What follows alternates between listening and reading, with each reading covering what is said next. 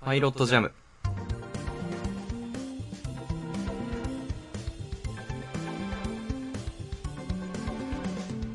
作曲家のいさきです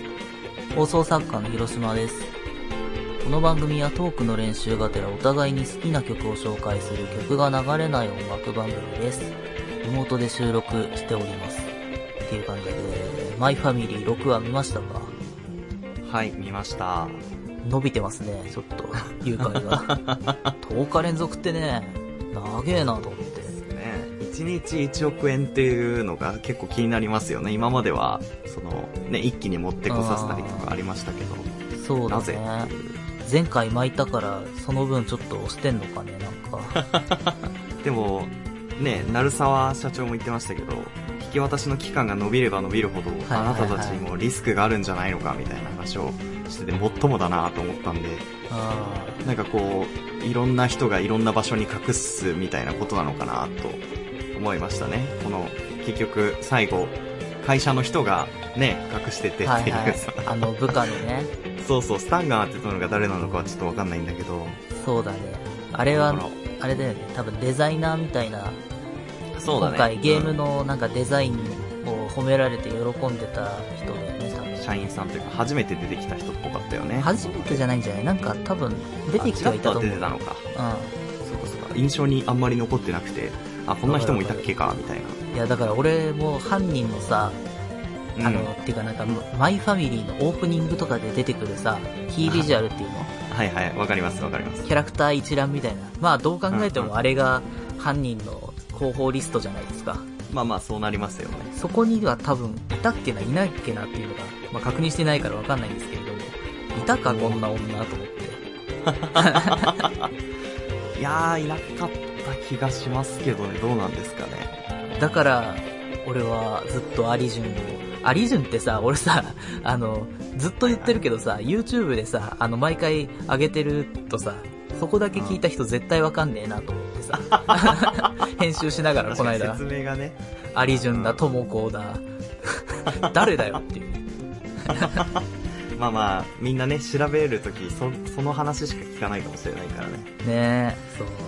まあ、しませんけれどそうも、なんです説明なんて。ねいやいや いやいやえ。そうですねいやまあなんで広島くんのそのガチ予想のアリジュンが犯人っていうのもなんか現実味を帯びてきた感じがありますよねねあやっぱ俺今キービジュアル確認したけど今回のあの女はいないですねアリジュンは映ってますよあらそうなるとねいやーでもさそうだね、う微妙だね今回のこのさ今キービジュアル見たんですけどこの中の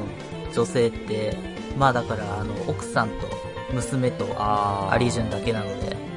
3人なんですねうーんもうアリジュンじゃないですか考えそるとうなるとねそう でもこれはさすがになんていうの6話の時点の情報だからさ犯人が本当に女性かっていうと微妙だよね女性っぽかったけどそうだねみたいな受け子的なじゃないけどねそうそうそうこ手先として動いてるだけかもしれないからねねああなるほどって考えると、アリジュンの真犯人説は、なんていう の、6話で近づいてっちゃうと、ああ、じゃあ本当は違うんだっていうのがちょっと俺は見てて、まあまあまあまあまあまあミスリードっぽいというかね そうそう。本当の敵は別にいるんだろうなみたいな感じですよね予告の時に、なんか、なんだっけ、この人、かなこさんだっああそうでしたっけすいません名前までははっきりとけかなこさんがどうのこうのみたいなさ、あの、予告で言ってたんだよ。あそうだったんだってことは違うんだと 思って。来週。あそうだね確かそにうってことで、俺の犯人予想は、この時点でちょっと近づいたってことは違うんだってそっ思かってる。根本的には間違えていたというか、ねそっわかんいねえけど、そうなんじゃねえかなって。っていうことで、まあ、いさきくんの友公説を信じるしか ないよね。もう穴穴も穴も いいとこというかそねうだねオッズ何倍なんだよって話なんでえすけどねえ。友公もやっぱ TV 時代には映ってないんですけれど も。これね、まあま見ていただくとね、画像に言うのかもしれないけど、マイファミリーってあの、二宮さんのあの家族と、その後ろにいっぱいその、登場人物が、なんかちょっあと映ってるみたいなやつなんですけど、あはいはいはいその一番手前に人の肩が映ってんだよ。ねあ本当だ今ちょうど開いて見てますけどえいってますいねうこの構図を考えると、逆に、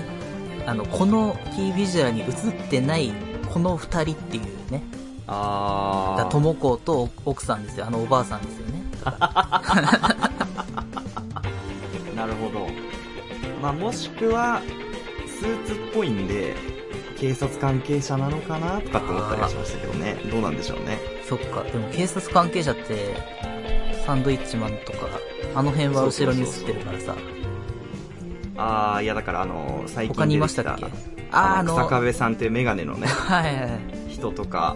あるいは、まあ、これから出てくる人なのかわかんないですけど、ねだからこの二あ人の誰なんだろう一番手前の。これは、でも、後々明らかになるんじゃないですか多分きっと。ねねえ、めっちゃ睨まれてるじゃんね、二宮さんに。ね。しかもさ、このマイファミリーのこの右側のさ、右下のこの、ねね、今こそ家族を守れの下のさこの二人誰なんだろうなんか全然あの、なんか、海っぽいところの写真見てそうそうそうそうでフードかぶって歩いてるこれも誰なのか全くわかんないですねねなんか女の人っぽい人と男の人っぽい人それぞれ一人ずつ映ってる気がするけど果たしてみたいなねえ、ねえ、誰なんでしょう誰なんでしょうっていうね、前回ガチ予想をあまりにもしなかったから、これぐらいはちょっと考えてはきたんだけれども。そうですねあとはもう僕は広島くんが前に着信音変えてない問題について触れてから、はいはいはい着信音が鳴るたびにちょっと笑いをこらえるようになってしまいましたね だっ出てるて、出てる出てるってあ、まあ、またこれじゃんそう、普通変えるよなやっぱ。まあ全然いいんだけどさ俺がデリケートなだけですか、これ は。言われるときああ気になるなって感じだったねねえ。っていうまあそんなとこですけど感じと、あとまあ、マイファミリーについての衝撃のニュースですよね。ああなんかあったんですかそれニュースというかはい。これ、マイファミリーの公式が発表した、えーはい情報なんですけれども、第1話の時点で、今回、その、誘拐されちゃった阿久津さんのその、お父さんですよね。あの、あ阿ー久津さんが、えっと、使っていた、あのほう、ゲームの ID が、犯人の ID と同じだったっていうのが、そういうミスがありましたっていうのをええ 発表して、すいませんでしたっていうね。すごいですねそれなんか割とネット界隈では、あ、ID が同じってことは、阿久津さんが犯人だっていうのが盛り上がってたらしいんですけども。あの。ミスですっていうので。あそっかっていうことは靴さんじゃないみたいな どうなんでこしとなょうんねで。すかね そうね。でこも、れあれじゃない ですかコナンのアガサ博士パターンにならないあーあの、最初の方で、そう散々犯人だっていう風に言われちゃってはいはいは作い者自体が多分意識して犯人じゃなくしたみたいな、わかんないですけど、真相は。あー聞いたことありますよね。まあまあね。あの、だから最初の方で、あの、黒の組織のあいつらに、みたいな話をコナン君から聞かされた時に、うんアガザ博士がなんだってっつって、明確にジンとかの顔を思い浮かべてるみたいな、あの、 のがあるんじゃなかったっけあ、そうなんだっけ。僕が聞いたのは、その、アガサ博士のアガサっていうのが、お酒の名前で、黒のその、組織の名称の付けあ方ーとそ同れじはだったりとか。そう、あるけども、でも普通にアガサ・クリスティだろっていうのはさ、あまあまあまあまあ、それもあるだろうけの、そうど、い、や、いろいろ他にも、なんか、理由つけられてて、かわいそうだなと思いましたね、そう作者の方。ね。まあ、推理物にはどうしても付きまとうのかもしれないけどあ推ー理なんか、懐かしいな、アガサ博士のその、やつ。ね。あの、アガサ博士の、おじさんだったかな、おばさんだったかな、なんか親戚筋のさ、ええっと、家があって、そこに行くっていう話があるんだよ。あ、そういう話があるんです。そう。で、あれちょっと待って、俺今混同してるな。あ、ごめん、ちょっと今俺適当なこと言いそう。なんかね、その、新しい。そう、その家に、そうの、んえーっとね、なんか絵が飾られてて、みたいな。あーでもごめん、なんか俺すげえ今忘忘れてんな。あごめん。僕も正解がわからないんで、これ は。そう、いや、いや、あのね、なんかね、昔ね、俺それをね、まあ漫画研究者として駆け出しの頃にね、あの、まとめたことがあるんだけれども。あ、なるほど。そう、うわーごめん、忘れた。うわじゃあ思い出し次第、いつか補足していただいて。ーそうだね。 なるほどね。まあそんなんですね。うんうんうん。まあちょっと、あの、今後の展開が非常に気になるというか、あと、 今回あれだね、あの、娘たちがちっちゃい頃の回想シーンみたいになって、思いっきり別の子役だった。まああまりにも年下すぎてっていうことなんだろうけどね。そう、そう、だから、こないだ俺が大したもんだっつって 言ってたけど、あの、そうじゃない手法を使われちゃったから、そうだね。逆説的になんかちょっと悪く言ったみたいで、ちょっと、ああ、ごめんって思ったんだけど、別に、あの、悪い風には思ってないのでっていう。まあまあまあまあ。うん、多分ちゃんと伝わってると思います、そこは。そう。いや、だから、変な褒め方しちゃったと思って。あ の、うん。 まあしょうがないですね。ねえ。だって知らなかったんだもん。ねまあそらそうですね。え。そんな感じで、引き続きちょっと見ていきたいと思うんですが、うん。えー続いてニュースなんですけれども、はい。なんかこう、小学校の教員だったりに関するニュースが結構入ってまして、はいはいはい。まず一つ目が、教員免許の更新、廃止の改正法成立っていうとこはいはいはいろはい。と、もう一つが、えー公立小中、教諭の半数が休憩がゼロだっていう、この二つのニュースが入ってまして、あまあ以前あの、僕話したんですけど、妹が小学校の先生になって、今ー。年でもう一年経ったんですけど、うんああ、もうそんなになるのか。そうなんですよ。大きくなったあなの。、 まあまあ妹自体は成長してないんだ けど、身体的にはね。まああの、小学校のその、高学年の担当で今年受け持つ生徒たちが卒業するみたいな感じなんですけど。あ、何そんな、最初の方から高学年なんてやるんだ。あでもイレギュラーみたい。なんそうかだ、よね。レベル1からやれよ。なんでそんな、あやらせてみようみたいな話になったらしくて。あ、そう。 まあ、全前途多難なんですけど、あの、妹はこの件に関して、その、やったーって叫んでました。あの、 教員免許の更新がなくなったことに。ああ、 まあそうね。そう。めんどくさい。とにかくめんどくさいって言って。これ時々さ、こういうさ、ニュースでさ、あの、更新し忘れててそのまま勤めちゃってたことが発覚するみたいなニュースありますなんよかありますよね。ね。それが意外と多いんだろうね。うん。そうかもね。抜け漏れというか、で、別に誰にも指摘されないまま普通に仕事できちゃうだろうしね。ねまあ、先生としてもね、ただでさえクソ忙しいのにそんなの 受けてられるかってことなんでしょうけど。え。まあそねのい忙しいで言ったら、すごくないですかあの先生の半数が休憩ゼロってやばくないですか普通え。ど本当にゼロなのかなに。 一応そ妹さんのの、、ね妹現場の声を聞かせてよ。話でいいのそれでいいんだったら言うけど、うん。妹はね、そうですね、本当に、あの、血色が悪いというか、忙しい、おう本当に忙しくて、朝、毎朝7時ぐらいに学校に行って帰ってくるのも本当に、10時とか11時とかなんですけど、うん、で、土日は部活を見てるので、部活に行かなきゃいけなくて、あれ一日丸い小学校だよね。あ、そうそう、でもね、部活が結構強いんですよ、僕のその妹の小学校。へえだから、へえ、そんなえのーとがあるんねだ。、結構土日も借り出されてて、ほとんど休みがないし、えーあとは、なんていうんですか、その休憩みたいなものも、いわゆる給食は教室で食べなきゃいけないから、なんていうあーの先生の個人の時間がないんですよね。そう。確でか、に。業間休みは、妹まだ23とかなんで若いんで、あの、生徒と一緒に遊んでるらしくて、ええ業界休みって全あ、20分のやつですね。 20分のやつか。はいあはのい。そうそうそう、とか昼休みとかは、あ生徒と一緒に外に出て遊んでるみたいな。あとはその、えっ、と、なんか研究授業みたいなのがあるらしくて、先生が見に来る授業みたいなあ、はいはいはいのとかの当番をやらされたりとかしてて、あのーまあ、何事も経験みたいな名目上で。だから本当に家帰ってきて死んだようにソファでいつも寝てますね。あの電気つけたあそうでますま。か。そう。で、学校の仕事って持って帰っちゃいけないんですよ、家に。あのーえいわゆる秘匿性が高いものが多いというか、そうえはいはいはい。個人情報とか入ったりとかするので、えーあれは、その、テストの、その採点みたいなのも家じゃできないんだ。ああ、ダメだって言ってましたね。そう。へだから、それをカバーするために遅くまでいるし、朝も早く行くし、みたいな。で、あとは、やっぱ同調圧力っていうとあれなのかもしれないですけど、あの、自分が一番年下だから、やっぱり、職場の誰よりも早く帰れないって言ってました。ああ、そうなんだ。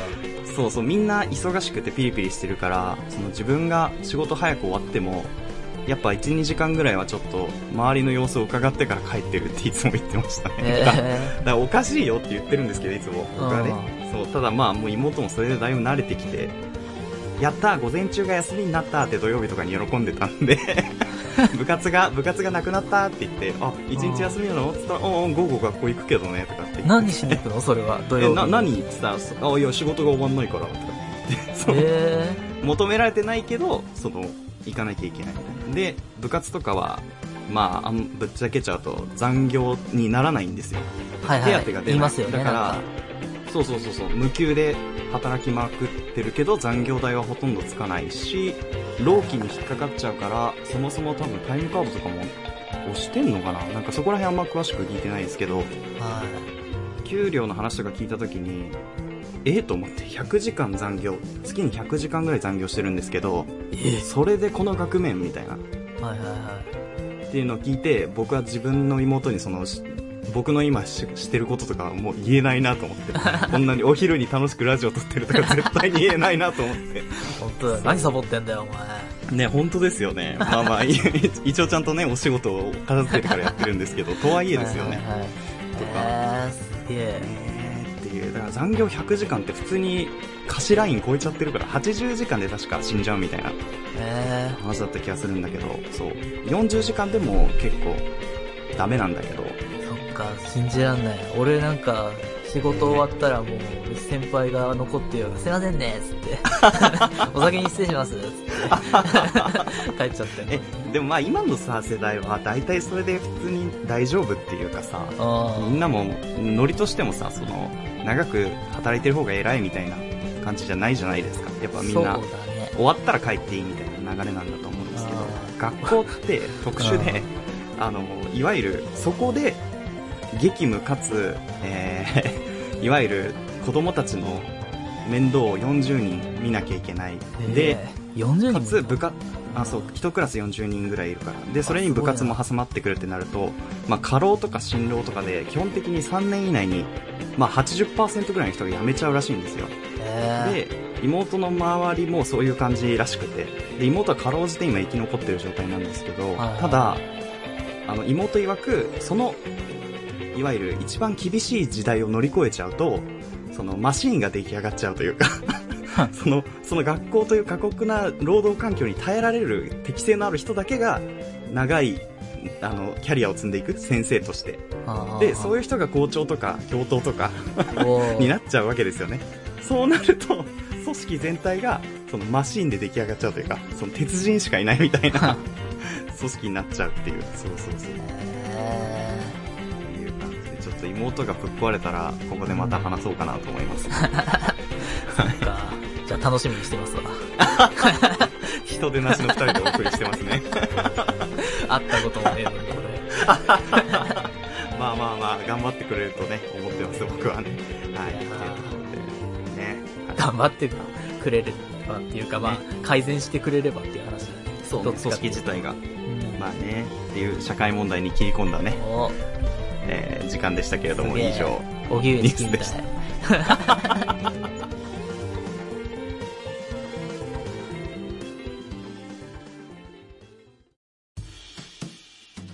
曲ですはい。まあちょっとすいませんあの身内の話になってしまって必要以上に熱く語ってしまった気がしたんです が、 現場の声が長えなっていう。あまりにも多すぎたかなと思ってそうそうまあちょっと本人が言えない分僕が言っておいたんですが 回り回って本人に悪影響にならないといいなと思ってるんですけどそうね。 まあだから、まあこ大丈れ夫だとが思います全然、ね、学校の、なんか に、学校なんとか委員会に届けばいいですね。これいやー多分血祭りにあげられるんでしょうねその後ね僕はねそうね。学校というか先生というかみたいなところでなんとなく連想したアーティストがいたので今日はその人の曲をかけたいと思いますうん。スティングでイングリッシュマン・イン・ニューヨーク。